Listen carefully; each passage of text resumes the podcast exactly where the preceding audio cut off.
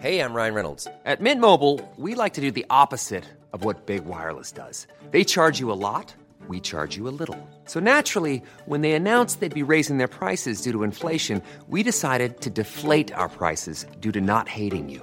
That's right. We're cutting the price of Mint Unlimited from $30 a month to just $15 a month. Give it a try at mintmobile.com slash switch. $45 upfront for three months plus taxes and fees. Promo rate for new customers for limited time. Unlimited more than 40 gigabytes per month. Slows. Full terms at mintmobile.com. This episode of Stock Club is brought to you by Hyundai. Restart your journey towards a greener world with Hyundai's next generation of zero emission cars. Find out more about their range of electric vehicles and the savings they can bring to your company and employees at Hyundai.ie. Hi there, and welcome to the Stock Club podcast. I'm James, and with me this week is my Wall Street co founder and chief investor, Emmett Savage, and our head analyst, Rory Carron. In this episode, we're talking about the battle that's brewing between Apple and Epic Games, the reason why stock splits shouldn't affect your investment strategy, and three of the most important company earnings we've seen over the past few weeks. So, guys, before we start today, I just want to warn you not to say anything bad about Amazon in today's episode because, according to the terms and conditions of Amazon Music, as it gears up to start streaming podcasts, and I quote, your content may not include advertising or messages that disparage or are directed against Amazon or any service. So basically, Amazon aren't going to stream your podcasts. Um, if you say anything bad about Amazon, that's a bit authoritarian, even for Jeff Bezos, I think. Isn't this the guy who owns the Washington Post and the tagline of which is "Democracy dies in the dark"? wow. Sorry, have I have I missed something? I thought this was Mister Yeah. Free Speech, Free Press. Wow. It's it's uh, it's pretty bad. Are, are guess- you I are you claiming I- are you claiming then that this podcast is one of the cornerstones of democracy, Rory? Well, not yet, but um, I think I've just got us banned off the Amazon Music Store. So Oh. just if get it any of over our and done listeners, with. If any of our listeners do actually listen to us on Amazon Music uh, and we suddenly disappear, please let us know um, so we know we're being silenced and we can uh, They're start some going to sort have of a tough campaign about it. time um, monitoring this. Like, are they going to listen to every single podcast? Well, it'll boost our ratings, so why not? well, moving on from Amazon and their their kind of their new rules about podcasting, let's talk about Apple. So previously on this podcast, we've spoken about how Apple is one of the only big tech companies at the moment that's managed to avoid serious antitrust scrutiny. Um, at the congressional hearings held last month, for example, many commentators questioned why Apple was actually appearing, considering that the company does not, in their own words, have a dominant market share in any of the markets where we do business. Um, however, questions have been raised recently about Apple's governance over its flagship App Store after Fortnite, the massively popular online video game, was removed from the platform. This is due to its publisher Epic Games introducing a direct payment option in the game that circumvented the 30% fee Apple usually charges for in app purchases. Um, Rory, I'm going to come to you first. Can you pull this situation apart for us a little and kind of explain what's going on between Epic Games and Apple? Yeah, well, just first on the topic of Apple and being anti-competitive. I mean, we work within the confines of Apple's policies, and Apple is by far, well, the most obviously anti-competitive of all the companies in my estimation. um, and you know, that's just a function of how Apple has always behaved. Apple, for years, has been a company that maintained very strict controls over both its hardware and its software going all the way back to when they first started. You know, you couldn't license Mac OS. You had to you could only get it through the Mac computer. And the fact, you know, the fact that Apple only allows, let's say, pre-approved apps onto its hardware, and I'm talking specifically about the iPhone now, actually has massive benefits. Okay, so Yeah. you think about um, people are typically quite nervous about installing third-party software on things like their computers as they should be because there's you know millions of malware and viruses and spyware floating around the internet that can destroy your computer or skim your credit card information or any of that kind of thing so owning the installation process is actually like created this actual massive market uh, for consumers who are suddenly willing to download apps and thus drew in this huge pool of talented developers to make apps. So, you know, the, the fact that they own that process was a benefit to everyone. And then you add to this that Apple took control of the entire payment process, which worked out very well for consumers because, first of all, Apple already had their credit card information if they ever used anything on iTunes. They'd already put their credit card information into Apple. and there was an, an, an, an, extra element of trust there. You know, you're not paying some developer that you've never heard of. You're paying Apple, and Apple's paying the developer, and Apple's the one sending you the receipt. And if Yeah. there's, you know, you again, you don't have to give your credit card out to someone you don't know. And if there's any problems with payments or anything, you're kind of trusting that Apple is going to sort it out, you know. And so again, this is, and it's good for developers too. People are more willing to spend money on the App Store than they would be, you know, just buying something, some random piece of hard, uh, software off the internet. But of course, there's, you know, a, a cut. Apple takes this 30% cut.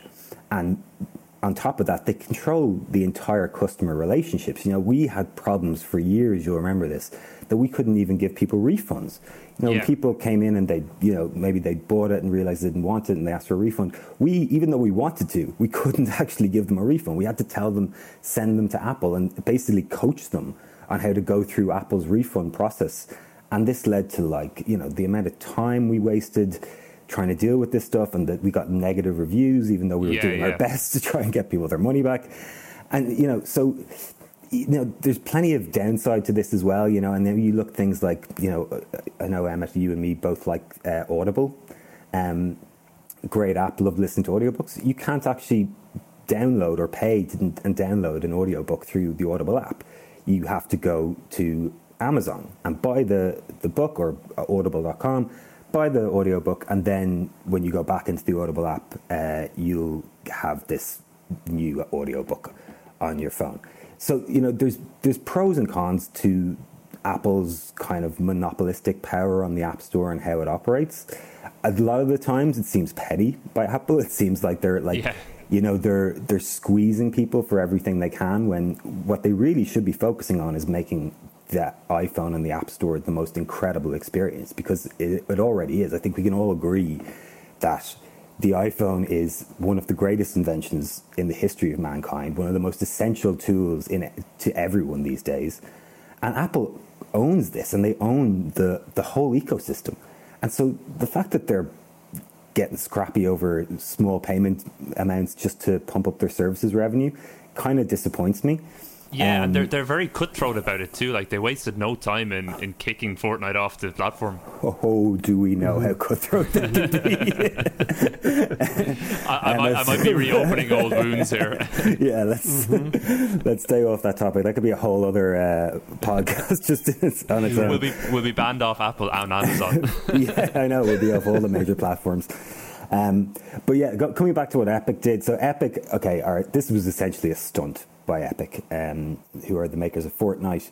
They released a version of their uh, game Fortnite, hugely popular game, with their own payment system, which rent, which basically went around Apple's thirty percent cut, and Apple instantly just threw them off and have now sent them letters saying, you know, if you if you don't fix this, we're going to not only re- remove you from the App Store, we're going to kill all the versions of your game that appear on any Apple devices. We're going to get rid of your de- developer's license. We're not going to let you develop any more apps for their, for any of our uh, our platforms.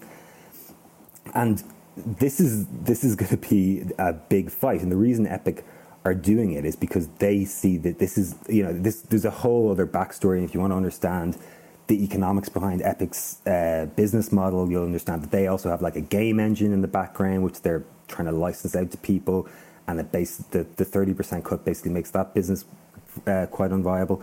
But this Yeah. is the genius thing. What what Epic did was that when they put in the new payment system, they simultaneously lowered the price of all their in-game currency, and now they're claiming that they were passing on the savings to their to their users, and by Apple removing them from the App Store, they're acting against the consumer. So they're being anti-consumer now, which is Yeah. as we've talked about when it comes to antitrust. It's all about the consumer. The US has historically worked under the premise that anything that makes things better for the consumer is fine. That's So, not being uh, anti-competitive. E- Epic came to this fight primed for a lawsuit, pretty much. Oh yeah, this was. They knew exactly what was going to happen, and they they're starting a fight, and they think you know, they think that considering how big they are and how popular the game is, that they have you know some sort of I don't know. They're they're not quite. It's not quite David versus Goliath. Let's say they Yeah. have a little bit of a fight in them, Um, I don't see Apple backing down, but well, yeah, well, as you've kind of alluded to already, this isn't the first time Apple have got in trouble for this. The probably most famous one previously was with Spotify, um, who who also who are sorry in the middle of of um, an EU investigation into complaints by Spotify that this 30% tax by Apple was anti-competitive. Um, Epic Game is also reportedly hoping to create some sort of coalition against Apple. It's been uh, reported that it's trying to get the likes of Spotify, other um, companies like Match.com, and even Facebook, who've already voiced their support for Epic. They're trying to create this coalition of of companies to kind of fight against Apple or, or go against this practice by Apple.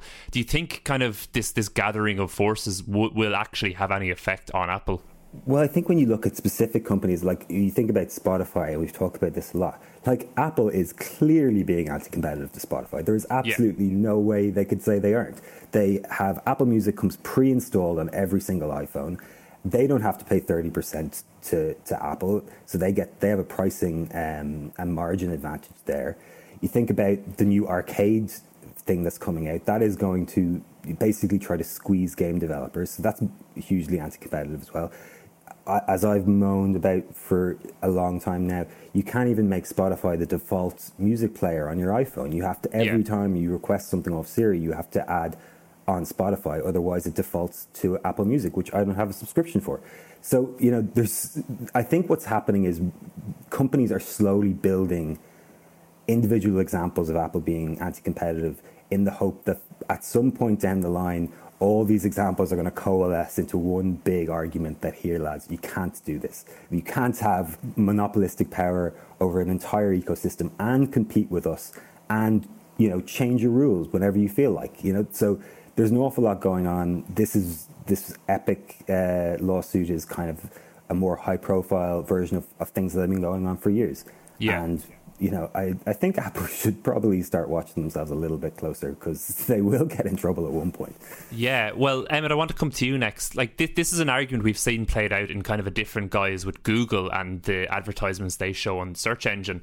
And there is an argument that, you know, Apple has made its hardware, it's made its iPhones, its MacBooks, it's created this app store should they not have the right to govern over this app store as they see fit? You know, where where does the line between, um, you know, running a product that they've created and anti-competitiveness or monopolistic practices? Where where do we draw that line, or is that something we're all trying to figure out? Well, I think we're trying to figure it, but when you look at the fact that Apple and Google's pricing in the app stores, appropriate app stores, eh, mirror each other exactly, it's the greatest example of a duopoly that I can actually think of, um, mm. where pricing to the penny, to the to the percentage point, is the exact same. So eh, effectively, by agreement or just common practice, they've settled on a price point that doesn't make either slightly more competitive than the other. And, you know, when you look at, I was reading Apple, they were talking to the online journal The Verge there during the week. They made a statement and said, the problem Epic has created for itself is one that yeah. can easily be remedied if they submit an update of their app and reverse to comply with the guidelines. And we as a company, My Wall Street, and Rory alluded to it, there have sampled the rat of Apple and they simply they just bang the one drum, obey our rules. And mm. when there's no um, opportunity to engage in reasonable dialogue, you know, you see the things happen that we're looking at now, and ultimately, you know, a dialogue needs to open. I mean, if I'm not mistaken, Taylor Swift got Apple to change their policy on Apple Music. She had the power of brand, she had an audience, and I suppose Epic in a in a similar world have a um, I suppose a, a, an audience, uh, you know, of similar size and scale.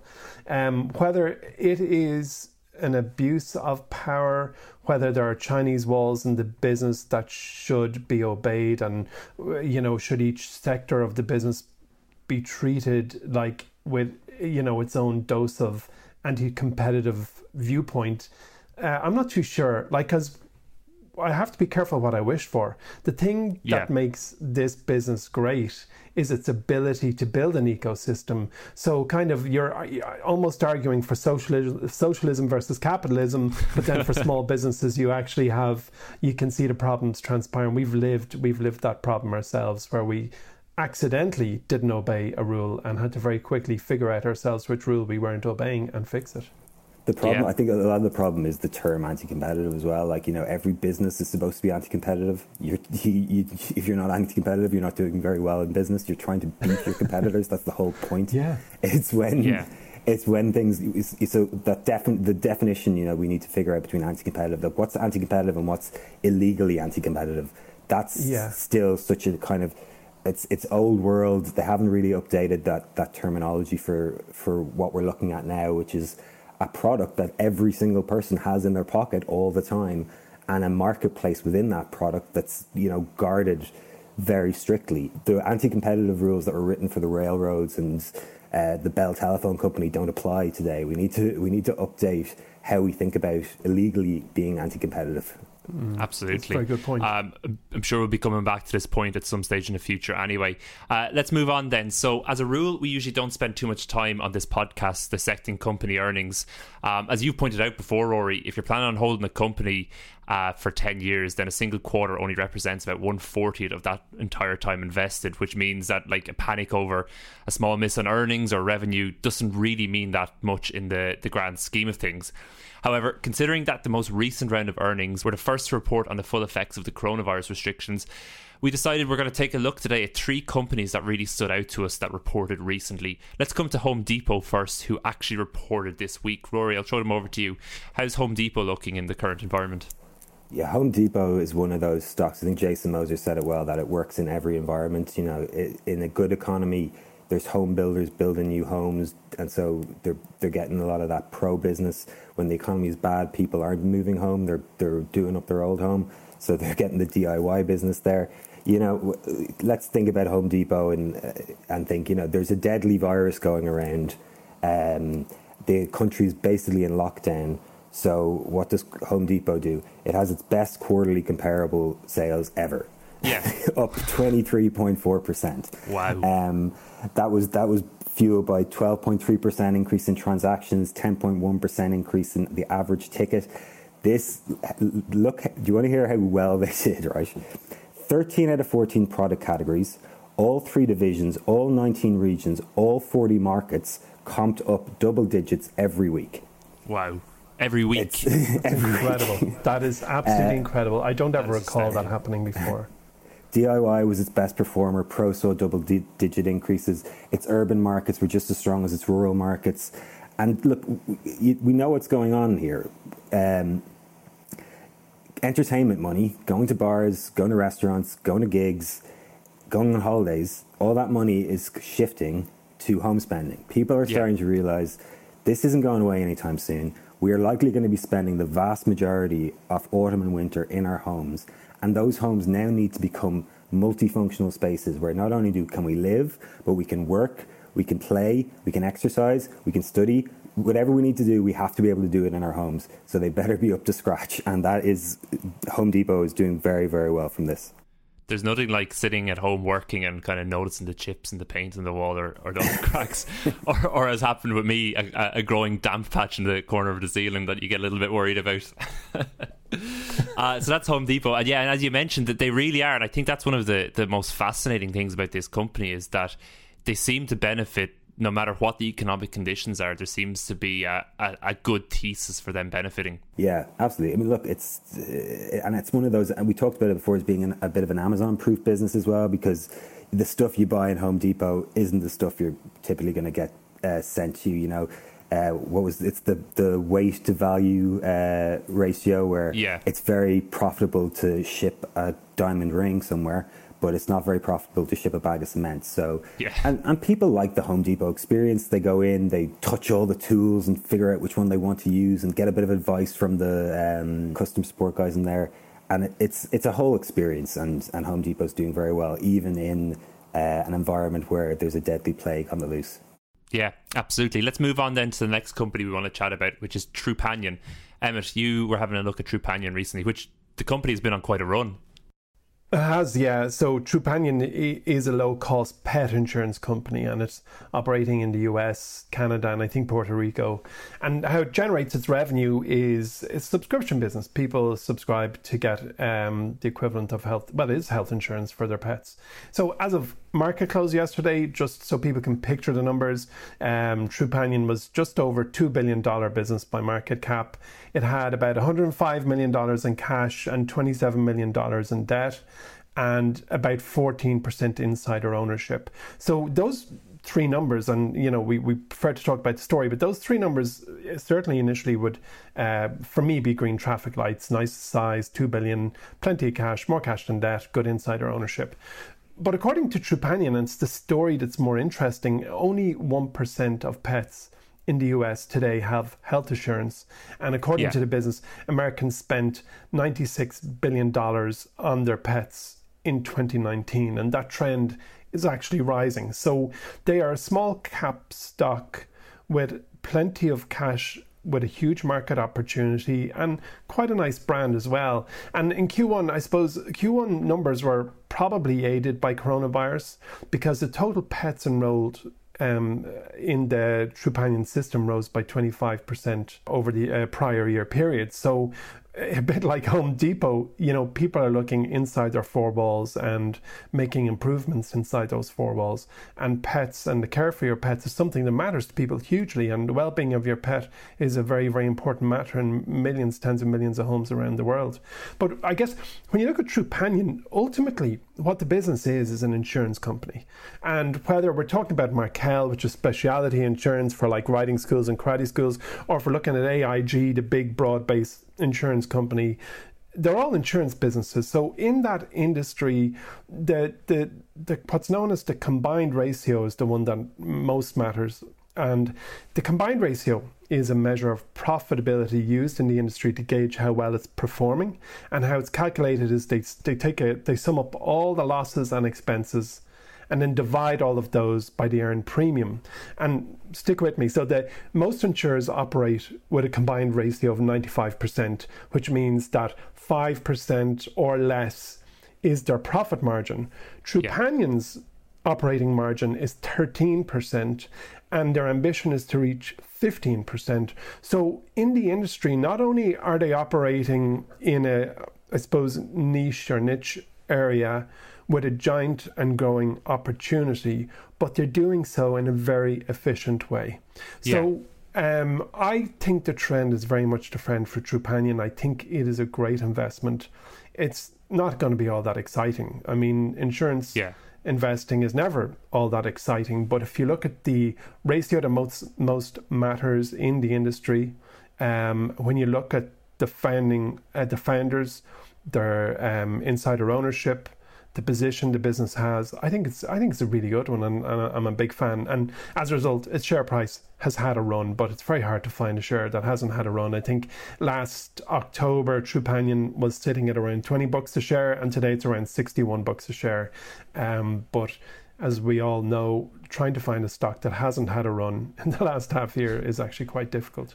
Absolutely, it's an interesting company. It's it's a double bagger since we added it to the shortlist just near almost three years ago. Rory, every time we talk about Trupanion, I I'm always reminded of the time you talked about was it pet parents or the trend of, of people uh, of treating pets as their children rather than actually having children. Yeah, the, the, what do they call them? Fur babies. Fur babies. That was. Oh God deeply uh, That company that I was talking about last week, Emma, just got into pet insurance, Lemonade. Oh yeah, Oh, I see. So a whole new competitor. That is very interesting because you're right. For existing insurance companies to kind of widen the net somewhat and just offer insurance for pets, it isn't that difficult. And also, um, there is a higher opportunity for fraud, fraudulent claims, which I think we might have spoken about before. I mean, your cat or your dog is not going to uh, object or, or plead that they didn't get a certain procedure, you know. So yeah, you kind yeah. of. Um, but I, I hear you though. It's it is interesting that Lemonade now are after going into the the industry? Well, I mean, when you think about only 1% to 2% of pets are insured, plenty of room for companies to, yeah, to make money yeah, in this space. Yeah. So definitely want to keep an eye on. Let's come to the last company then. And Rory, you're talking about a, a, relatively recent addition to the My Wall Street shortlist, which is Sea Limited.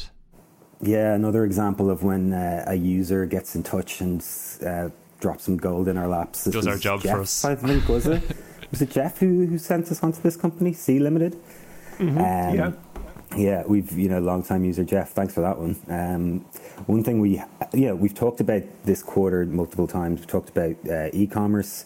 You know, we saw some incredible results recently from the likes of Amazon, from Shopify, from Etsy just a few weeks ago. And uh, one thing we haven't talked quite as much about is gaming, which, as you'd expect, is having a very strong couple of quarters. You know, gaming, you can do it from your couch, it's entertaining, there's a social element to it.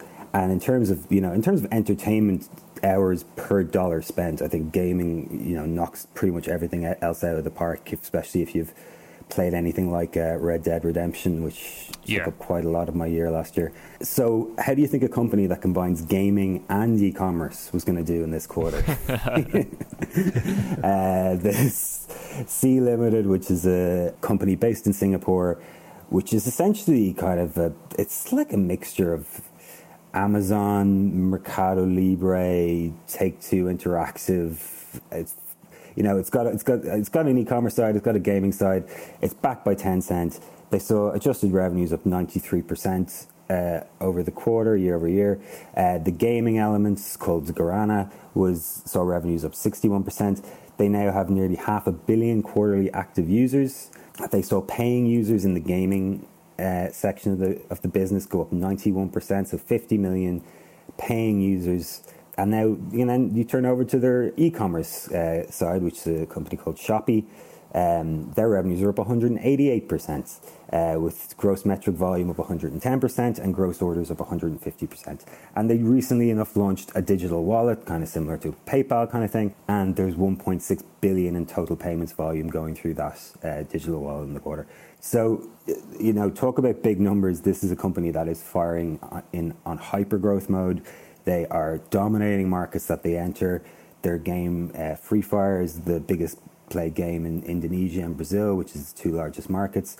They're really challenging to own the e-commerce space in Southeast Asia, which, you know, I was there a few years ago. It's a wonderful part of the world, wonderful people, and I, it's one of those. It's pro- this is probably the company I'd I'd recommend people investing in if they want to get exposure to that part of the world. It seems to be a very well-run business the disclaimer there is that they are spending a huge, huge amount of money. Yeah. Um, and and you know that's just kind of what hypergrowth companies do. They spend an awful lot of money and they hope that at one point the profits start ticking over. So it's uh, it's a high risk business, but I, I really like it. I like the manager. He, he seems like a nice guy. He named himself. He chose his English name after the character in Forrest Gump because he kind of he felt that kind of quiet sensibility suited him. So um, I love lots that. Of, lots of things to like about this business. I love that. that that's good enough reason for me to invest. yeah, no, I, thought that was that's like the, the loveliest little bit of trivia I've ever I've ever researched about a business. Yeah. Well, Emmett, you mentioned that it's hard to find a company that hasn't been on a run. Sea Limited are up over sixty percent since we picked them in June, so uh, they're definitely benefiting from from the current trends. Um, so there are three companies that we we want to look at after their earnings. Let's move on um, and take a quick look at what's going on in my Wall Street at the moment. So far this month, we've already published August Stock of the Month selection along with the exclusive Stock of the Month podcast. This month's pick has already turned out to be a strong one for us, up more than 12% at time of recording and joining a list of stocks that has returned an average of 125% since we started. We also added a brand new stock to our market beating shortlist this week, an exciting company that focuses on web infrastructure and security. Members of the My Wall Street community can read this full write up now, but if you're not a member yet, you can sign up for a free trial by just clicking on the link in the notes for today's show. Before we move on, I also want to mention an exciting new collaboration we're running with our friends over at Noa. Noa, spelled N O A, offers professionally read versions of articles from the likes of the Financial Times, Bloomberg, The Economist, and a host of other top publishers. I found our app a really good way to keep on top of the latest business stories that I just don't have time to read. Over the next few months, my Wall Street will actually be curating some of the investment focused playlists for Noa. The first of these series, Are You Prepared for the COVID Debt Crunch, went live on Noa today, Friday, August 21st. In this, you'll hear more from me, followed by audio articles from Bloomberg and the Financial Times, read by Noa's narrators. We're also going to have one of Noa's chief editors, David O'Donovan, join us on the next episode of the Stock Club podcast. David spent seven years as a risk analyst at one of the world's largest financial market making firms, and he'll be sharing some of his experiences with intraday trading, as well as why he believes that speculating is something that's best left to the pros. Be sure to tune in in two weeks and check that out. Um, let's go on to jargon busters. So, guys, so the first question we have is about stock splits. Um, Tesla and Apple have both recently announced stock splits. So, Emmett, just want to throw this to you. What are stock splits, and should we be concerned if a company we own is having a stock split? Sure. Well, I, have seen and observed so many stock splits in my own folio over the last 25 years. I, I couldn't even begin to list them all off. And um, they they effectively mean nothing. So, um, a simple case is that a, a, business decides to split its shares two for one. So, you, you get two shares for every share you used to have, and the yeah. price of that share halves. So the math of, of what you own remains exactly the same. There's double the number of shares in issuance, and all of those shares have halved in value. Now, it doesn't mean that all shares split two for one. Sometimes it's three for one, four for one. But the intent of a share split is that it keeps the share price within a trading range that is perceived as optimal. You can also do yeah. a reverse split. So a company that might have a share price of two or three dollars might feel that it's um, outside the radar of a lot of investors and uh, might decide to do a reverse uh, stock split so it actually rolls up its shares. But either way, there is a perception in the US, um, which is quite real, that shares below five bucks, and I suppose above a higher level, and I'm not too sure even really what that higher level is anymore, but 200 bucks maybe. Mm. Um, that when you fall outside the, this band, you you become less appealing to retail investors. Now, the the advent of fractional share ownership in the last, I suppose, five to 10 years has largely addressed the need for businesses to stock split. So you can go into the My Wall Street app today and buy 10 bucks worth of Amazon shares. Uh, you don't need to consider or worry about how much is one single unit. Um, yeah. But so stock splits are continuing at a lower pace than they used to because of fractional share ownership. Um, and we've seen a few of them recently. And as you said, Tesla and Apple are the two big high profile stock splits we've seen. Yeah, and as I said, they usually shouldn't have an effect on the share price. But as we saw with Tesla, I think any news about Tesla these days results in a bump in uh, for the share price yeah. there. If, uh, if I was a shareholder of Amazon or Google, I would be like, onto investors relations being like you guys need to split this stock. Yeah. look what happened with tesla. It's up like 27% since they split. Why aren't yeah. you doing it? Yeah. But that's not, actually quite a worry sorry, Rory, that's actually quite a worrying sign, really, because it shows that um, there's a misunderstanding from a yeah. lot of money. You know, there's a huge pent up excitement over absolutely no news whatsoever, which is adding billions of dollars of value to a company. So I agree with you, Rory. I think um, we might do a stock split on my Wall Street and see what happens. um, let's move on to the next question then. So this came in from Keith uh, via email. He asked, "What does it mean if a company is spinning out part of its business, and what does that mean for the shareholders?" He asked this with specific reference to SAP, um, who are spinning out part of their business, Qualtrics. Um, Rory, I might throw that over to you. Yeah, without knowing the exact uh, details of the SAP Qualtrics spin-off, a spin-off is like when a when a business sees one of its kind of uh, segments or, or a subsidiary and decides for a reason that you know that business could possibly operate better by itself or you know we could create shareholder value by letting that business kind of split away from the bigger company and operate by itself. Yeah. That's what a, a corporate spin-off is. It's typically done to allow the spun-off business to well, to allow both businesses really to focus on their core competencies and not kind of trample on each other's feet uh, when it comes to how they're run. Probably the most high uh, profile spin off we've seen over the last 10 years was when um, PayPal spun off from eBay. Yeah. And now, I mean, you think about uh, PayPal and how they've done since they got away from eBay. You know, one of the they've they're much much bigger than what used to be their parent company because they just operate better as by themselves and and that's what a spin-off is it te- it typically creates shareholder value i think i haven't got the figures in front of me but i do, do remember reading that um, company spin-offs tend to be good for both companies that, that spin off if you look at it historically. So if you know if you're is he is the I'm not sure the user does he own shares in SAP because we don't have the, the no, company I'm not sure. in, our, in our showroom but look it's just it's it's they're just splitting the business into and, and it's nothing to really be worried about. You you own shares in both companies when the spin-off happens usually. Cool. But what we're looking for based on the last two conversations are spin-offs and splits So Yeah. if we can find a spin off with a share split, we're actually we, we're on the front. Uh, so the last question then is uh, comes from Darren via email too, and he asks, "What is our opinion on chip stocks, and why are there none in the My Wall Street shortlist?" Emmett, do you want to take that? Yeah, well, personally, I've had a mixed history in chip investing, James, and, and Sierra Wireless uh, comes to mind eh, as one of the investments I had in the not great category.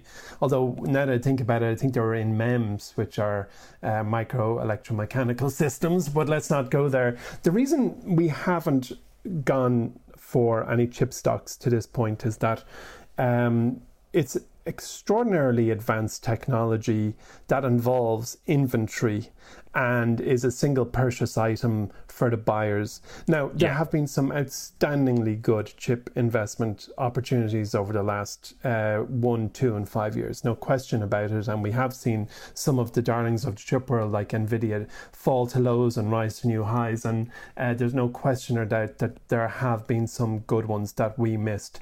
Um, and we have debated chip stocks on many occasions, and we have found that really the, the fact that these businesses have fierce competitors on the most bleeding edge cutting edge of of, of uh, technology and are building fabricating these chips and putting them on shelves so to speak um, just brings a, an element of the unknown that doesn't feel altogether unlike the pharmaceutical industry Yeah. which some of our listeners will know I have a personal aversion to. But um, we we haven't at any point ever said we are not picking a chip stock. We have debated it and came very close to the line in a couple of different stocks. I'm sure we'll go there eventually. We do of course regret and lament missing Nvidia. But um, they're still for sale, um, and we there are plenty more that we can look at. So we do have um, we have several on our radar. We just haven't brought them over the line just yet. Okay, thanks. Uh, let's move on then to the elevator pitch to finish out this episode. So, in the last episode of Stock Club, we talked about Microsoft's plans to buy TikTok. Uh, in the last two weeks, it seems that there are plenty more potential suitors for the social media company, with companies like Oracle and Twitter suddenly coming to the fore and throwing their hats into the ring to buy TikTok. Um, my elevator pitch for you guys today is what company do you think is most suited to buy TikTok? Rory, I'll come to you first. You can't say Peloton.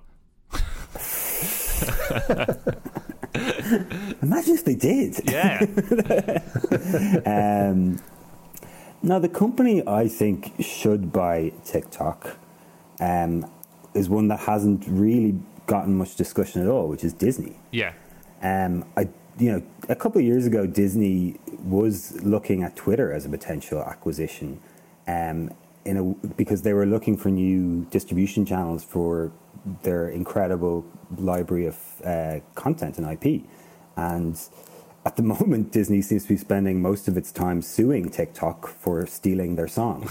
so why don't they just buy them and Yeah. use it as a content delivery system? I mean, it, you know, I, I understand the hesitation would be that it's one of these user generated uh, content businesses that you have very little control over what come what goes on. But look, you know, Disney needs to get into the new world. This could be a great new business model for them. Yeah, I like that idea. It was a, an ex Disney um, chairman, wasn't it? Or what was his name? Uh, Yeah, Jeffrey exactly. Kevin. Myers. Oh, no, I was talking about Oh, no, Jeffrey well- Katzenberg with uh, Quibi.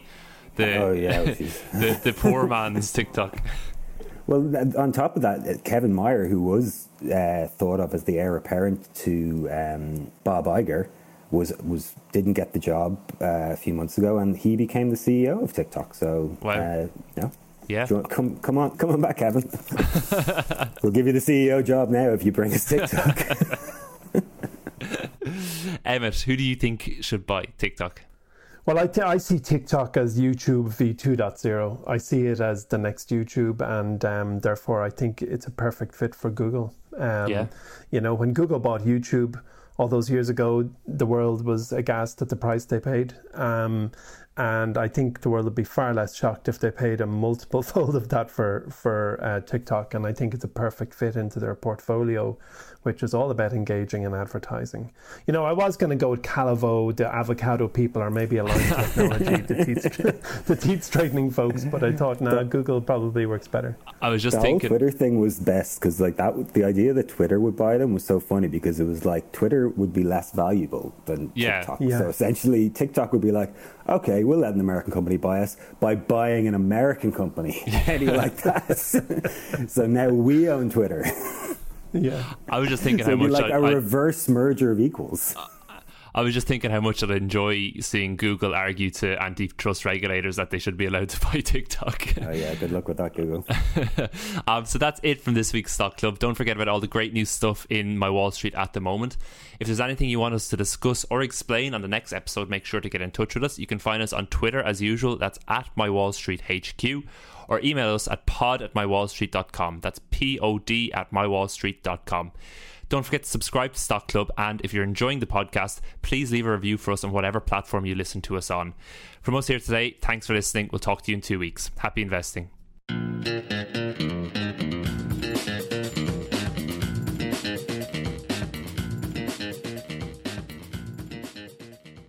This episode of Stock Club is brought to you by Hyundai. Restart your journey towards a greener world with Hyundai's next generation of zero emission cars. Find out more about their range of electric vehicles and the savings they can bring to your company and employees at Hyundai.ie. Hey, it's Danny Pellegrino from Everything Iconic. Ready to upgrade your style game without blowing your budget? Check out Quince. They've got all the good stuff shirts and polos, activewear, and fine leather goods, all at 50 to 80% less than other high end brands. And the best part? They're all about safe, ethical, and responsible manufacturing. Get that luxury vibe without the luxury price tag. Hit up quince.com slash upgrade for free shipping and 365 day returns on your next order. That's quince.com slash upgrade.